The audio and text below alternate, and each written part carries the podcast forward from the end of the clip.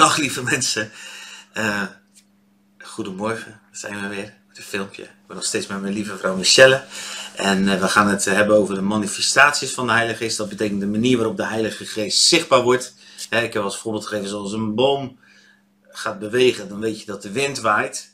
Um, nou, zo met de Heilige Geest. In dit geval gaat het letterlijk over beweging, over spasme.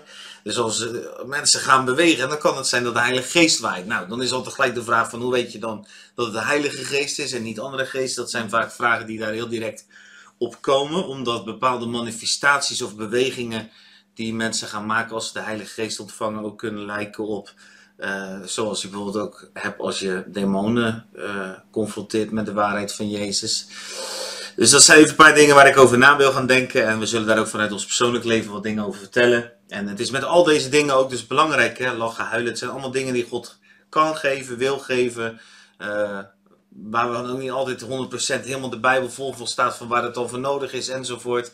Hè, zeker ook met de spasme, hè, dus de lichamelijke bewegingen die door de Heilige Geest veroorzaakt worden. Ja, daar kan je niet altijd één op één zeggen, nou dat is daarvoor. Dat is voor mij ook jarenlang een raadsel geweest. Ik zal heel even in de Bijbel met jullie duiken om uh, er iets over te zeggen. Um, ik denk dat je vrij vaak in de Bijbel geestvervoering tegenkomt. En wij hebben niet altijd het gevoel hoe dat er dan uitziet. Hè? Dus een bepaalde extase.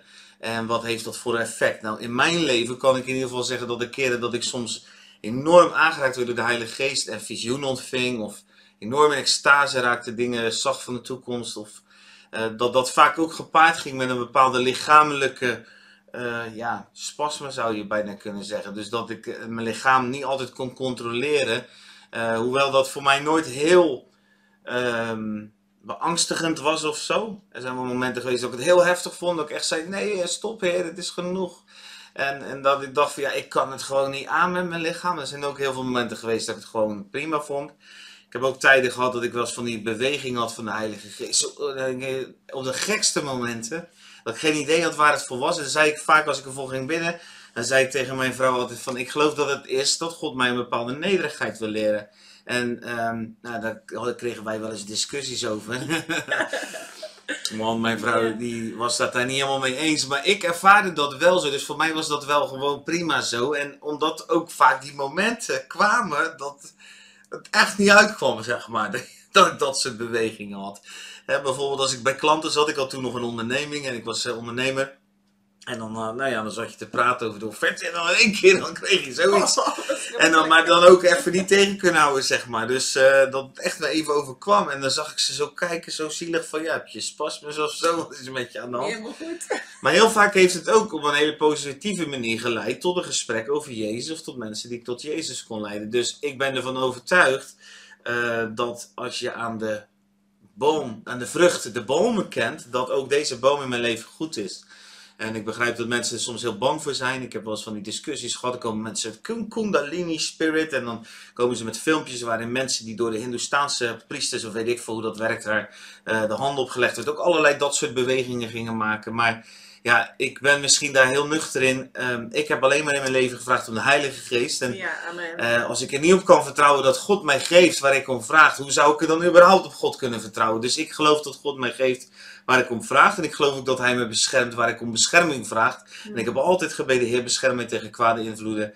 En, en natuurlijk, en ik laat me ook niet door iedereen en Jan allemaal zomaar de hand opleggen. Maar tegelijkertijd heb ik een open hart en geloof ik dat God mij wil geven uh, door die dingen heen wat hij mij wil geven. Dus in die dingen, en ook die spasmen en die schokken die dan op de onverwachte momenten waren, heb ik eigenlijk heel veel zegen mogen ervaren en heel veel vrucht mogen zien en een stuk uh, controle wat ik over kon geven.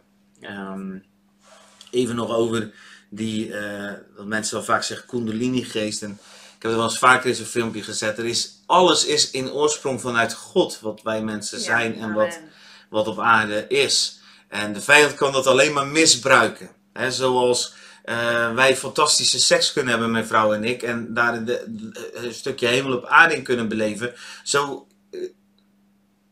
Amen. Oh, ja, ik had wel even een aanweging. Zo kan de vijand dat ook pakken en daar pornografie van maken, of uh, prostitutie mee ontwikkelen, of verkrachtingen zelfs. Dat is dezelfde gek genoeg dezelfde onderliggende factoren in ons leven, dat we behoefte hebben aan seksualiteit, kunnen dus zowel door de vijand worden misbruikt als door God worden gebruikt. En God bedoelt het ten goede. Dus dat iemand aankomt met een kundalini of wat voor geest dan ook, die eenzelfde effecten zou kunnen hebben als de Heilige Geest, dat overtuigt mij alleen maar eigenlijk ten diepste van dat God geest is en dat de geest in mij, mijn geest en mijn lichaam, waar zoveel van de pijn en moeite en gecontroleerdheid en religie in zit, dat daar soms dingen voor nodig zijn die ja, misschien niet helemaal te begrijpen zijn. Ik denk dat de mensen in Handelingen 4, toen ze de Heilige Geest uitnodigden, en het hele huis ging schudden, hè, handelingen 4. dat ze ook even niet helemaal begrepen dat dat de Heilige Geest was die dat huis deed schudden. En dat ik letterlijk pas dat ook even toe op het huis. Hè. Wij zijn het huis van God, wij zijn de tempel waarin hij woont. En die schudt dus af en toe. Nou, in mijn geval letterlijk. Mijn vrouw heeft daar wat minder last van. Dus uh, ja, waarschijnlijk is ze wat ontvankelijker voor de Heilige Geest of wat Ja, dat maak, jij, nee, dat maak jij ervan. Ja, ja. Nee, dan zie je al, je gaat het eigenlijk gelijk een beetje proberen te weerleggen en uitleggen. Maar God is geest, dus uh, zijn geest is wind en uh, zijn geest wordt ver, vergeleken met olie. En dat stroomt en dat waait. En um, ieder mens reageert daar eigenlijk weer anders op. En ik ken wel uh, de stromen van de Heilige Geest dwars door me heen als een warmte en als een soort elektriciteit, uh, als een tinteling, uh, als een schokkende beweging. Maar ik heb nooit in die zin um, diezel exact diezelfde beweging gemaakt als Albert bijvoorbeeld. Maar ik ken wel dat je, dat je oncontroleerbaar eigenlijk met je armen en je benen gaat bewegen als je op, op de grond uh, lig en je laat je aanhaken door de Heilige Geest, dat, dat, ken ik wel. Maar ook al ken je het niet, ook al zul je het misschien nooit ervaren, uh, met deze dingen van de manifestatie met de Heilige Geest is eigenlijk altijd uh, kijken en vergelijken is sowieso helemaal niet van God. Dus ook in deze dingen niet kijken en vergelijken, maar gewoon je openstellen voor meer van de Heilige Geest. En daarin kun je ja, oncontroleerbare bewegingen gaan maken in jouw uh, lichaam, maar dat hoeft helemaal niet. Er zijn ook mensen die blijven altijd hetzelfde kijken, altijd hetzelfde staan, uh, vallen nooit, stuiteren nooit, maar die ontvangen wel een diepe aanraking van de Heilige Geest. Dus uh, wees daarin gewoon ontvankelijk. Ja, wees ontvankelijk, sta open voor wat God Geest wil doen, maar sta er ook voor open dat hij soms dingen wil doen die je misschien niet zou verwachten. Eh, dat de energie en de dynamisch van God in jou komt, dat dat ook um, ja, gewoon een enorme confrontatie is tussen stof en tussen geest. Hè? Dus tussen vlees en geest. En daarnaast is het ook nog zo dat iedereen anders reageert op aanrakingen. Dat is ook in de natuurlijke al. Um, mijn vrouw heeft als liefdestaal heeft aanraking, dus ze vindt het heerlijk. Al zou ik uren naast haar liggen en kroelen en, en haar aanraken en over haar rug strelen. En gisteren hadden we nog zo'n momentje, toen lag ik denk al een half uurtje naast op de bank. En dan ben ik het eigenlijk gewoon zat. Dan voel ik me gevangen. Dus dat is grappig, hè? Dus de een wat de een als heerlijk kan ervaren, kan een ander als... Terwijl als ik heel lang met haar ga praten, kan zij weer denken van... Oh man, al gepraat, raak me nou eens aan. Nou, zoals mensen verschillend zijn, zo is het ook met de aanraking, maar ook met de effecten. Hè? Um, ja, het is misschien een gekke vergelijking, maar als ik mijn vingers in het stopcontact steek wat ik niet ga doen, dan moet je thuis ook niet doen. Maar dan zal ik misschien anders reageren als mijn vrouw, want we zijn anders. Dus als die dynamisch, die kracht van God in je komt, dan kan je allemaal uh, anders, uh, anders reageren. Uh, in de Bijbel komt het ook wel voor. Ik zal jullie twee uh, dingen meegeven. Ik schreef er ook ooit over, dat had ik inmiddels even opgezocht. Van, ik schreef dit, oh natuurlijk zijn er ook excessen. Mensen die graag iets bijzonders willen ervaren of zijn. En ze reageren vanuit hun ziel of vanuit hun vlees. Maar zou God daar nou echt wakker van liggen? Ligt een vader wakker van een kind wat nog te kinderlijk reageert? Of zal hij daar liefdevol correctie in aanbrengen? En ik geloof, ik geloof dat God zulk gedrag, als dat er al is, vanzelf heel liefdevol zal corrigeren. En ehm, spreek elkaar daar ook gerust liefdevol op aan. Maar sluit het niet af.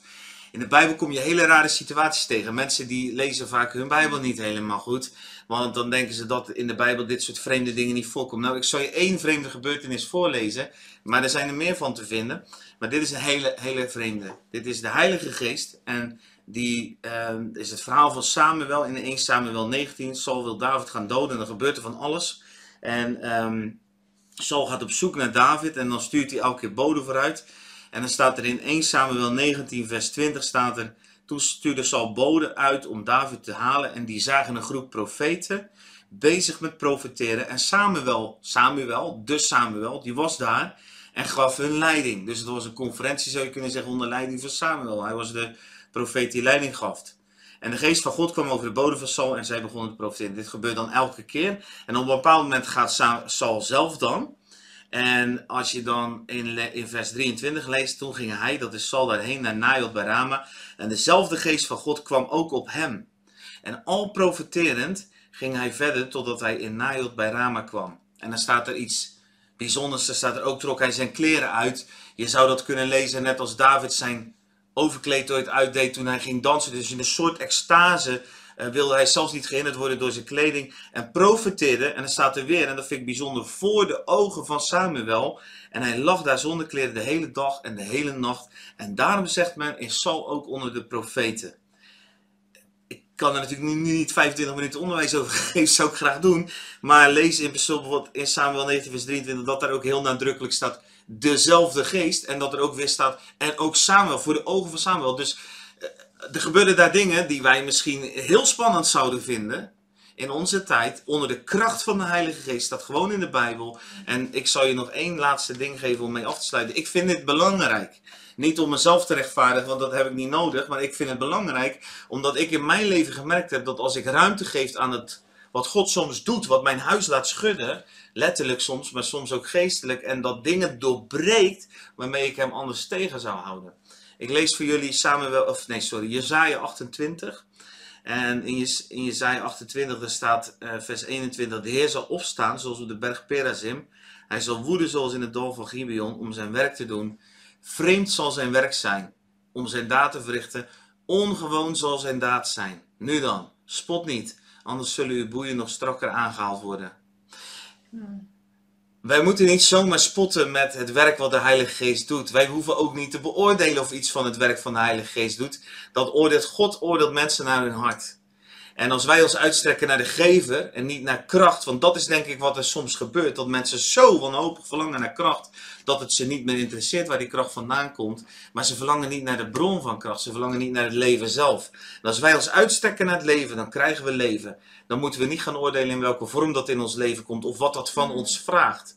Als ik helemaal vastzit, ik, ik eh, echt op een bepaalde manier echt autistisch eigenlijk in mijn... Um, uh, die stempel had ik waarschijnlijk opgekregen als mijn ouders daar onderzoek naar gaan doen. Zo teruggetrokken, zo eenzaam, zo alleen was ik. Zo trok ik me terug van alle mensen en woonde ik eigenlijk op mijn kamertje op een eilandje, Robinson Crusoe spelend.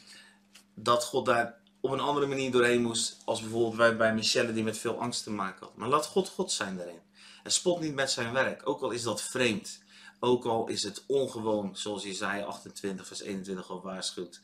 Want als we daarmee spotten, dan, ja, dan, dan wijzen we eigenlijk God af. En ik denk dat dat niet uh, hoeft.